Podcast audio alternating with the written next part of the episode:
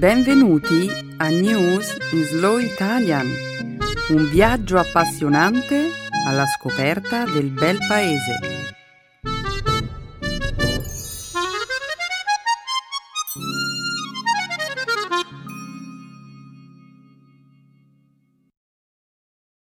Oggi è giovedì 11 agosto 2016. Benvenuti al nostro programma settimanale News in Slow Italian. Un saluto a tutti i nostri ascoltatori. Ciao Barbara, ciao a tutti. Nella prima parte del nostro programma, oggi avremo modo di commentare le pesanti critiche che sono state espresse contro Donald Trump in una lettera aperta firmata da 50 esperti di sicurezza nazionale appartenenti all'area repubblicana, che giudicano Trump non adatto ad occupare la carica di Presidente degli Stati Uniti. Parleremo poi delle elezioni amministrative sudafricane che hanno segnato una pesante sconfitta per il partito al governo, l'ANC. Più avanti ci soffermeremo sui Giochi olimpici di Rio 2016 e infine concluderemo questa prima parte della nostra trasmissione con una notizia che arriva dall'Iran, dove le autorità governative hanno deciso di vietare l'applicazione di giochi per dispositivi mobili Pokémon Go per motivi di sicurezza.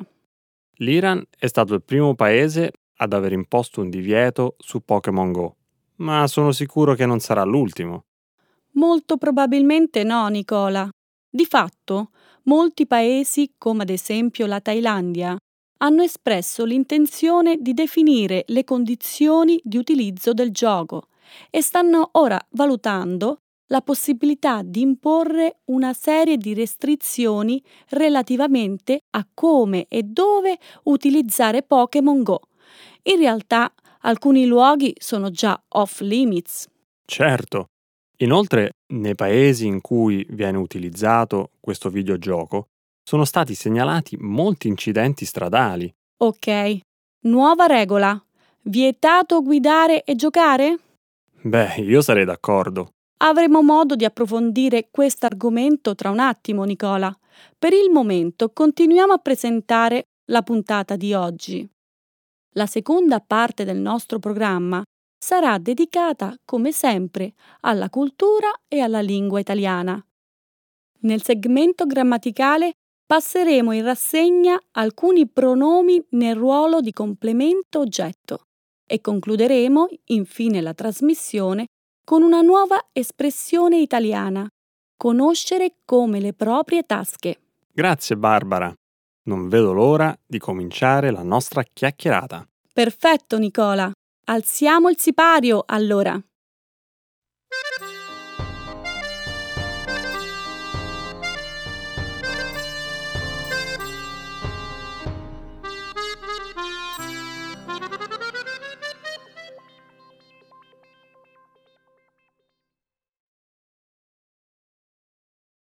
Numerosi esperti di sicurezza nazionale dell'area repubblicana dicono no a Trump. 50 esperti di sicurezza nazionale appartenenti all'area repubblicana, alti funzionari che hanno prestato servizio durante il mandato di diversi presidenti repubblicani, da Richard Nixon a George Bush, hanno firmato una lettera aperta nella quale affermano che il candidato presidenziale Donald Trump sarebbe il presidente più irresponsabile della storia degli Stati Uniti. Nella lettera resa pubblica lo scorso lunedì si legge che Trump non ha il carattere, i valori e l'esperienza essenziali per essere presidente. La lettera inoltre sottolinea come il candidato repubblicano sembri non avere una basilare conoscenza della Costituzione e delle leggi degli Stati Uniti. La sua ignoranza in politica estera, in combinazione con un comportamento imprevedibile e una riluttanza ad accettare opinioni contrastanti con le sue, metterebbe a rischio il benessere del Paese, sostengono i firmatari della lettera. In un comunicato Trump ha accusato i firmatari del documento di aver reso il mondo un luogo estremamente pericoloso. Trump ha inoltre accusato i firmatari della lettera di aver contribuito, analogamente alla sua rivale Hillary Clinton, al raggiungimento delle decisioni che hanno portato all'invasione dell'Iraq, all'ascesa dell'ISIS e all'assalto al consolato americano di Benghazi. Chi mi accusa, ha detto ancora Trump, appartiene alla fallita elite di Washington che sta ora cercando di rimanere al potere. Il Partito Repubblicano sembra veramente diviso. È come se stesse attraversando una crisi di identità. Io non ho mai visto nulla di simile. Nemmeno io. Io credo che molti repubblicani avrebbero voluto sostenere Trump per mantenere il partito unito, ma poi non ce l'hanno fatta. I suoi commenti sui musulmani, sulle persone che hanno prestato servizio nelle forze armate e a quanto pare su chiunque non sia d'accordo con lui, si scontrano con i valori in cui la maggioranza degli americani, sia di area repubblicana che democratica, crede. Sì, può darsi. Il suo comportamento ha certamente messo in imbarazzo il Partito Repubblicano. In ogni modo, a me sembra che la sua candidatura abbia messo in evidenza qualcosa di ben più inquietante. Sembra che alcuni dei sostenitori di Trump pensino che sia accettabile comportarsi in modo irrispettoso e persino violento verso coloro con i quali non si è d'accordo. Sì, Nicola, è vero. Tutto questo è inquietante. Io sono rimasta sconvolta dal livello di ostilità che ha caratterizzato i suoi comizi. Comunque, sembra che entrambe le parti, sia i sostenitori di Trump che i manifestanti che lo criticavano, abbiano preso parte agli insulti e alle violenze. Sarà interessante vedere se il Partito Repubblicano sarà capace di riorganizzarsi dopo questa elezione. Io mi chiedo se il partito non sia in realtà troppo frammentato per riprendersi davvero. Tu che cosa prevedi per il futuro? È difficile immaginare uno scenario. In ogni modo, io penso che l'insofferenza che il Partito Repubblicano ha dimostrato nei confronti di alcuni gruppi, combinata a una serie di politiche che hanno per lo più beneficiato i settori più ricchi della popolazione, hanno profondamente danneggiato la sua immagine. Insomma, è probabile che sia stato lo stesso Partito Repubblicano a creare il suo Frankenstein.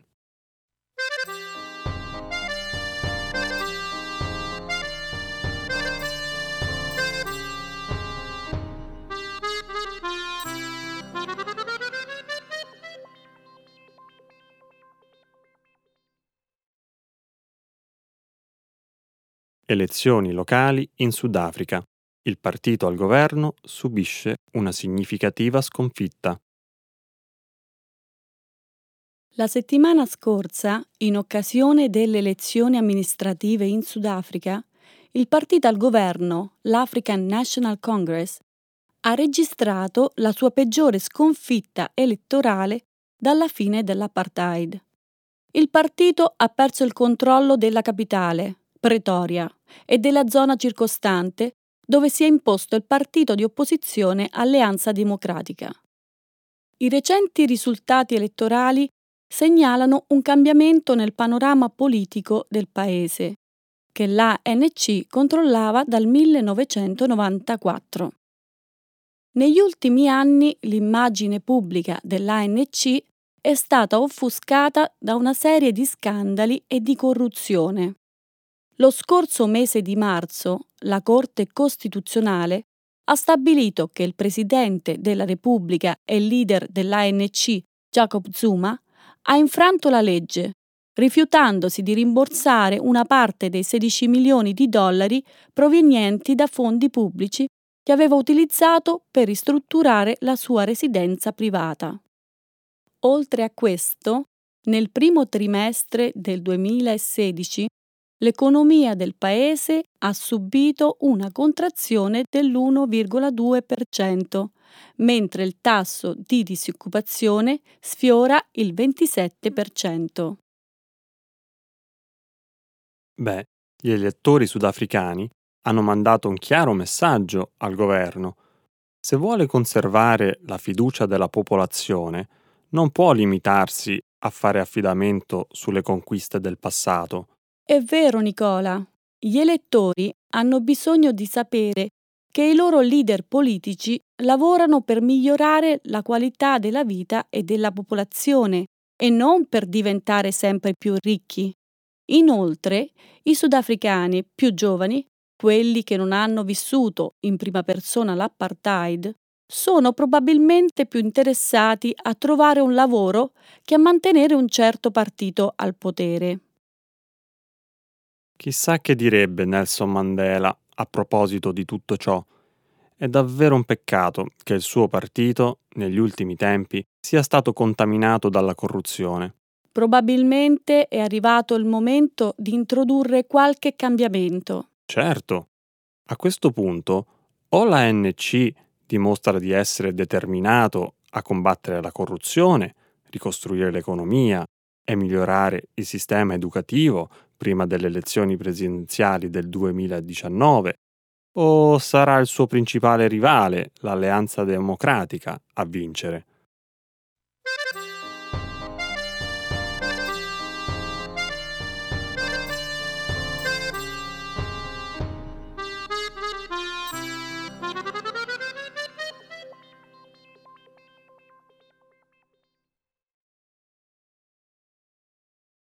I giochi olimpici estivi di Rio segnano un ottimo inizio.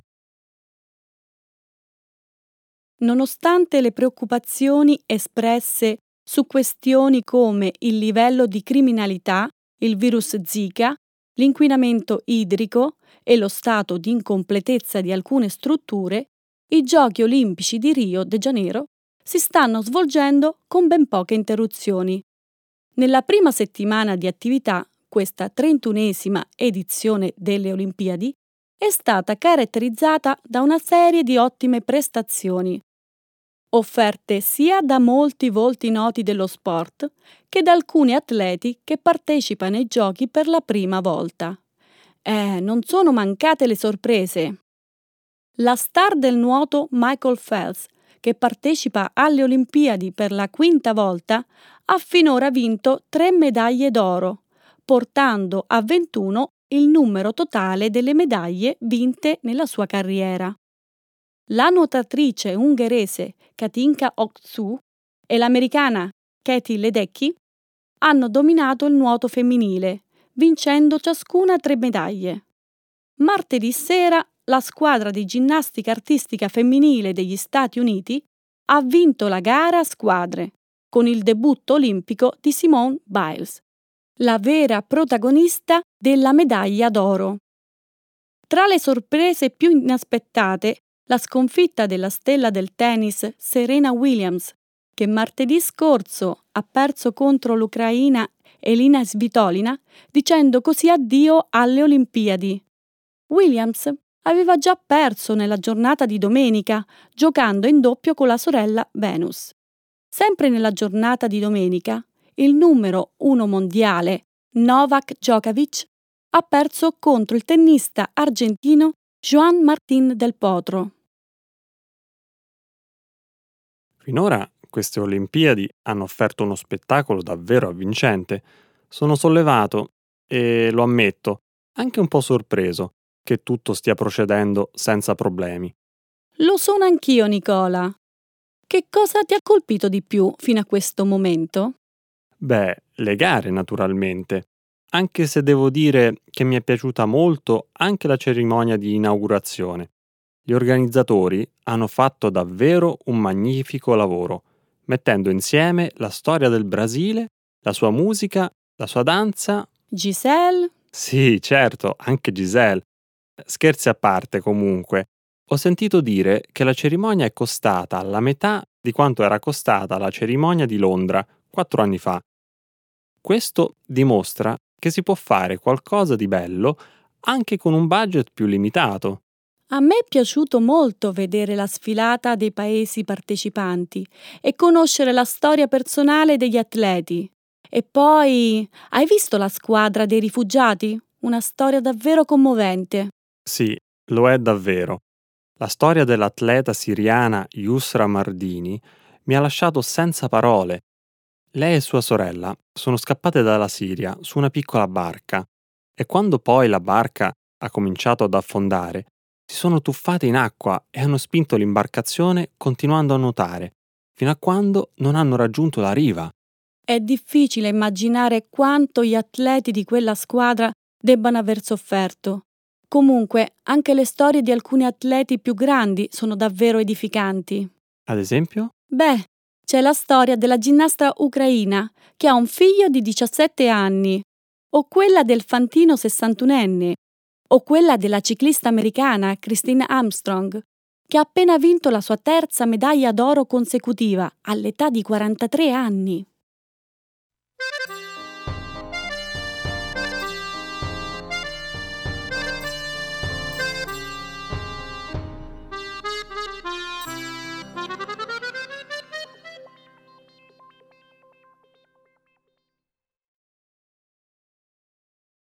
Le autorità iraniane vietano Pokémon Go per ragioni di sicurezza. L'Iran è il primo paese al mondo a vietare il popolare videogioco Pokémon Go.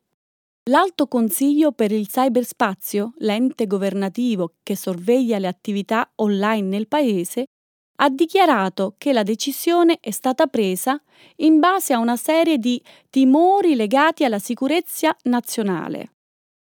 Sebbene il contenuto specifico di tali timori non sia stato reso pubblico, il mese scorso alcune fonti hanno rivelato che le autorità iraniane hanno chiesto alla Niantic, la società che ha sviluppato il gioco, di osservare un certo numero di condizioni. Tra le condizioni avanzate c'è quella secondo la quale i server del gioco devono trovarsi all'interno del territorio iraniano e la possibilità per le autorità impegnate nel monitoraggio dell'attività ludica online di approvare i luoghi taggati nel gioco. Il gioco non viene ufficialmente distribuito in Iran, ma alcuni giocatori sono riusciti a scaricarlo utilizzando delle fonti esterne. Altri paesi, invece, hanno imposto una serie di limitazioni specifiche all'accesso a Pokémon Go. In Israele le autorità hanno vietato il gioco all'interno delle basi militari mentre in Indonesia gli agenti di polizia non sono autorizzati a giocare a Pokémon Go nelle ore di servizio. Pokémon Go è stato sinora distribuito in 90 paesi. Barbara, a me sembra che abbiamo dimenticato un punto importante. Cioè? Beh, il fatto che l'Iran limita l'accesso dei suoi cittadini a Internet. Facebook e Twitter, per esempio, sono bloccati. A me sembra che la decisione del governo di vietare Pokémon Go sia solo un altro modo di controllare la vita delle persone. Sì, questo potrebbe essere vero. In ogni caso, i timori relativi alla sicurezza nazionale hanno un certo fondamento. Tu non credi? Applicazioni come Pokémon Go seguono gli spostamenti di un telefono mentre l'utente è impegnato a giocare. Inoltre, Pokémon Go ha accesso alla fotocamera del telefono. Forse al governo iraniano non piace l'idea che Niantic, una società americana, possieda questo tipo di dati. Sì, è possibile. Tuttavia, il governo iraniano, negli ultimi mesi, ha vietato alcuni giochi perché teme possano influenzare mentalmente le persone lo scorso mese di giugno, per esempio, ha vietato Revolution 1979, un gioco che rievoca la rivoluzione iraniana. Anche Battleship 3, un gioco che ritrae un raid militare americano contro l'Iran, è stato vietato. Beh, ma Pokémon Go non ha nessun elemento in comune con questo tipo di giochi. Non vedo come il governo potrebbe avere delle obiezioni relativamente al suo contenuto. Dopotutto, i giocatori stanno solo cercando di catturare delle creature animate, non è così? Sì, certo. Comunque, anche in altri paesi le autorità islamiche si sono opposte alla diffusione di questo gioco. Una delle principali istituzioni islamiche dell'Egitto, per esempio, l'ha definito uno strumento dannoso che rende le persone simili a degli ubriachi. Mm, beh, le autorità iraniane. In realtà hanno semplicemente parlato di ragioni di sicurezza.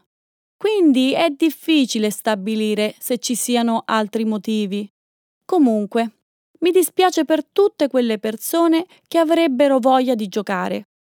A differenza di molti altri videogame, è difficile giocare a Pokémon Go in segreto.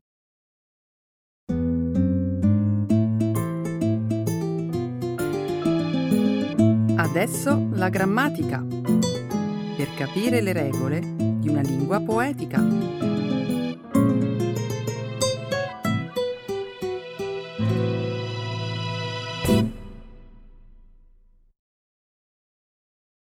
Personal pronouns. Pronomi personali. Oggetto diretto. Ecco una notizia curiosa. Se dico Emanuele Filiberto di Savoia, che ti viene in mente? Dai, lo so che hai già intuito di chi parlo. Sì che lo ricordo. È quello del rampollo della dinastia reale italiana di Casa Savoia. Bravissimo! Se nel referendum del 1946 gli italiani avessero votato a favore della monarchia anziché per la Repubblica, probabilmente oggi sarebbe lui l'erede al trono del Regno d'Italia. Puoi dirlo forte. Per fortuna, però, Emanuele Filiberto è principe di nome, ma non di fatto. Ma andiamo al nocciolo della questione. Vorrei spiegarti le ragioni che mi hanno spinto a parlarti di lui. Non dirmelo.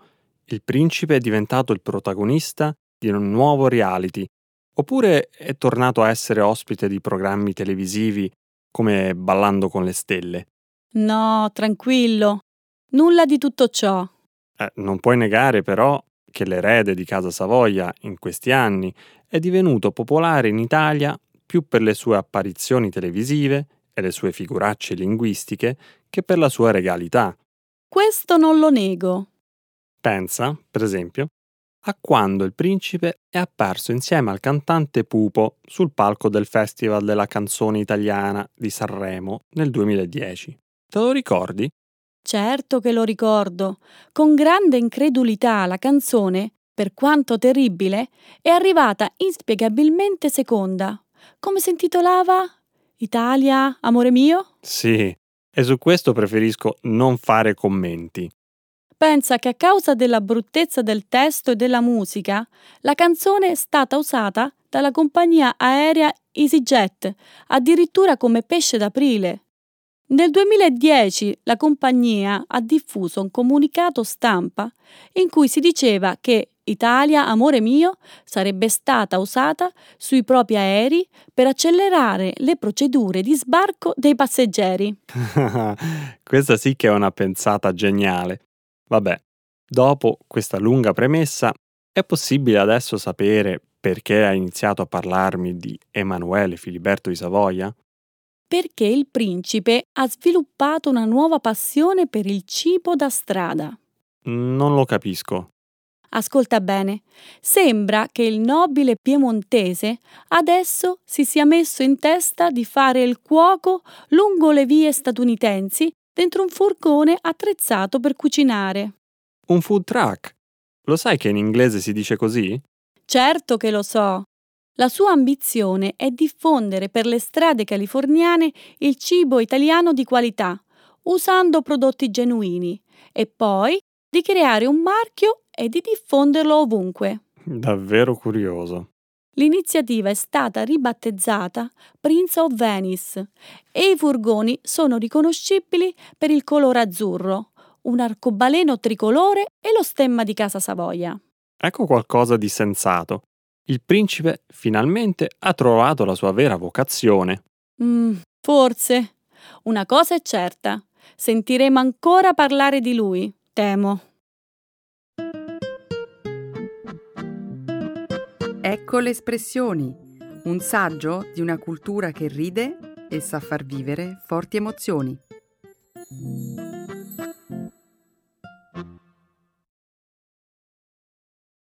Conoscere come le proprie tasche. To know like the back of your hand. Sbaglio o in passato mi hai detto più volte di conoscere la costiera amalfitana come le tue tasche.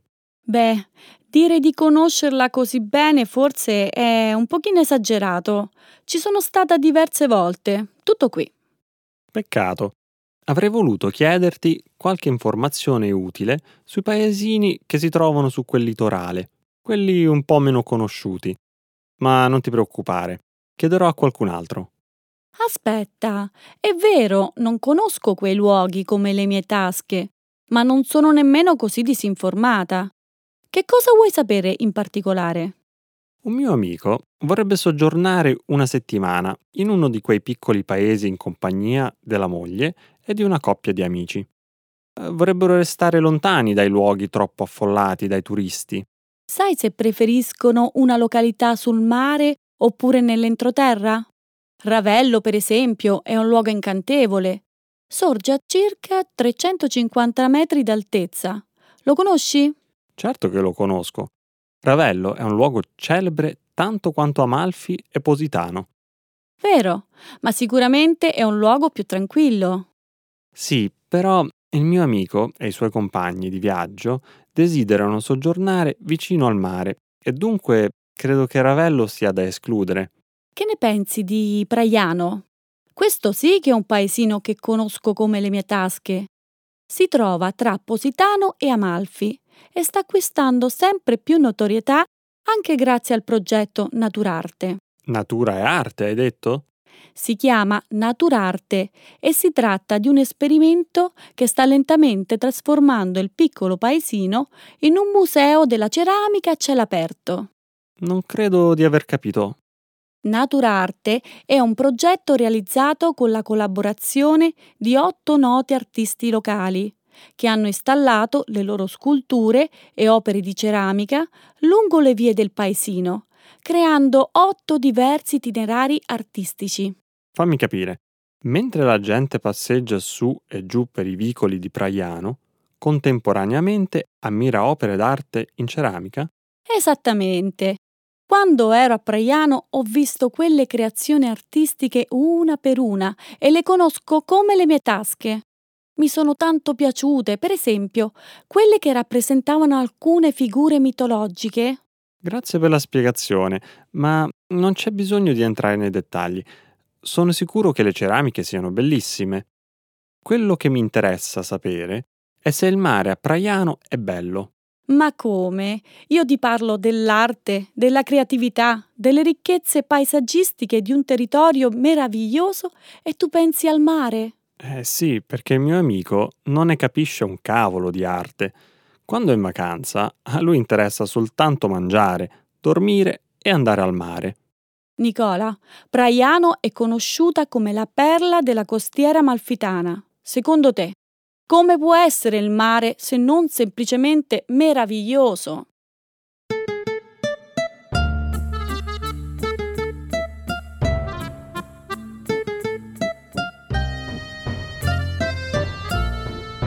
Ciao Barbara, io vado a giocare a Pokémon Go, alla faccia delle autorità iraniane. Ah, ok.